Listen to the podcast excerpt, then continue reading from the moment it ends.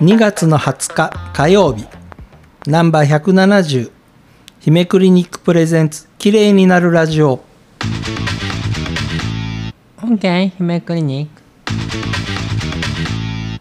お約束通り今日はジェネリックの質問が来ておりましたのでその質問にお答えいただきたいと思うのですがうんこのね質問ねうわ確かにそうだわって言われてみりゃそうだわっていう質問だったんですよ、うんこの方のね聞き方がね、まあ、分かりやすい、うんえーお薬を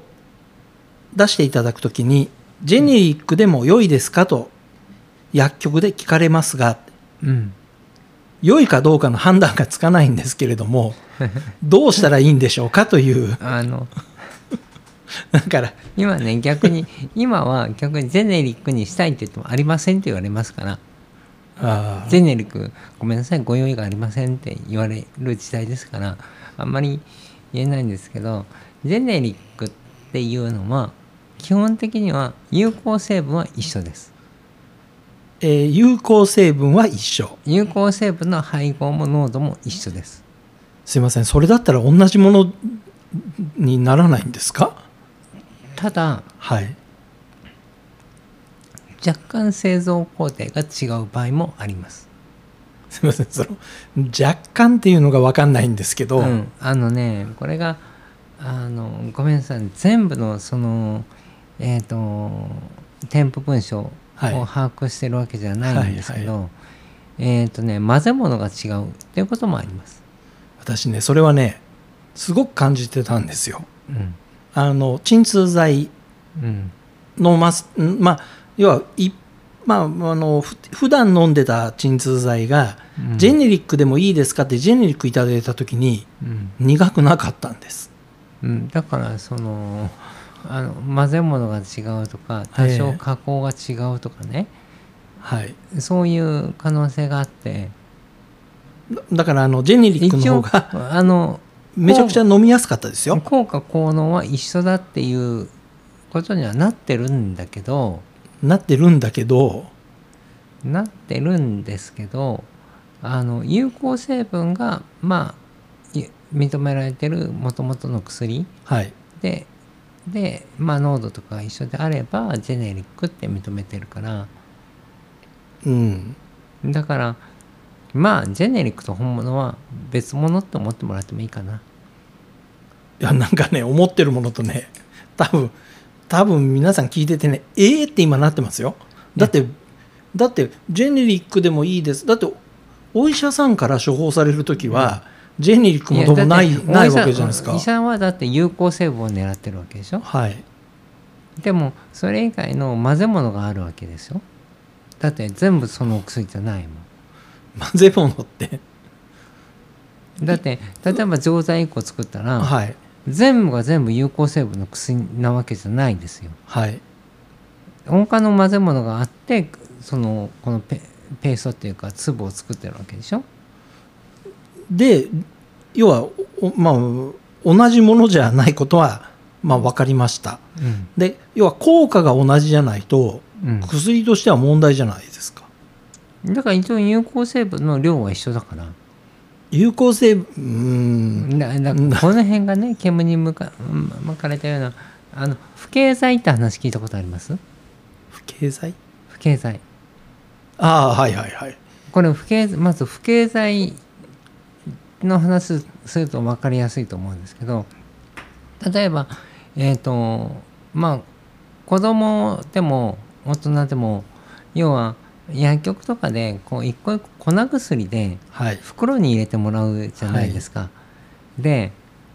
あれは有効成分のお薬だけお医者さんが量を指示してるんですよね。はいはいはいでもその量があまりにも少ない場合はい粉にした時にっはいていうのは薬剤師の判断判断で不経剤ってものを入れるんです、なるほどうん、でこれは自由ですそうなんですねどれだけ入れるかはあの薬剤師の配慮まあだからあの、裁量ね、うん、ののの飲み飲み飲み残しのなく飲みやすくするためのいろいろな判断をしながら、えーだからあまりにも少ないと、うん要は袋にばっか薬がくっついちゃって、そうですよね。うんあの入っていかないわけじゃん。はいえーでそういう時に不敬剤を入れてかさ増しをするんですよ。はいでかさ増しする量は不敬剤でこれは自由。自由。えっ、とじゃあ例えば、えー、と本来の薬があってそれのジェネリックができた時にうん作る過程で、ま不敬剤だからその有効成分以外の不敬剤に当たるところあは、はいまあ自由自由。で出来上がってたわけですね。うん、で不敬剤も何何種類かあるので、はい、っていうか、うんまあ、要は聞くやつやら聞かないやつやらやらそこでちらほら出てたっていうことですかそれは。うん、だからそれで差が出るかどうかっていうデータまでは多分取ってないんでしょうけどうんでもなんとなく思うのはやっぱりほら業務停止命令を受けたそのジェジェネリックのジェ会社がいっぱいあるわけでしょ、はい、だからやっぱりきあのまあ変変な話聞いてなかったんじゃないかな。いやっていうかあ のえジェネリックの会社が要はうん業務停止されたのはその作る要は有効成分は一緒だったんですね基基本的に。有効成分は一緒だったんだけど製造工程が違ってたから有効成分が効いてたかどうか分かんないのもあるんです。だんだんおかしなことになってきましたけど。うんということはじゃあこれね、でも大元の問題はやっぱり薬価を下げすぎたんですよ。うんまあ、それはね昨日の、まあ、先週の話を聞いてても、んうんよくわかるんですよ薬価を下げすぎて、でまあいいまあまあでやさや要はまともなものが作れなくなったんですよ。やる気の問題じゃないやだくからもう実際に、ある大きなねうん大きなあの自動車会社がね、はい、えー、と自動車を安く売りたいから安く作りたいから、あの子会社にこの値段でやれってやるわけでしょ。 もうそれそこの話題まで行ってねあの火を火の粉をいっぱい飛ばすのをやめてほしいんですけどそれで、ね、型式認定だなんだっていうは話まで行かないでくださいよ今日もうもうジェネリックのお薬の話だってで似たようなもんでしょ。いや似たようなもんとかうんとにかくあの聞いてて心地悪い人がいっぱい今いるんですこれ、そうねこの話題ジェネリックはねだからもう本当にでもねかあの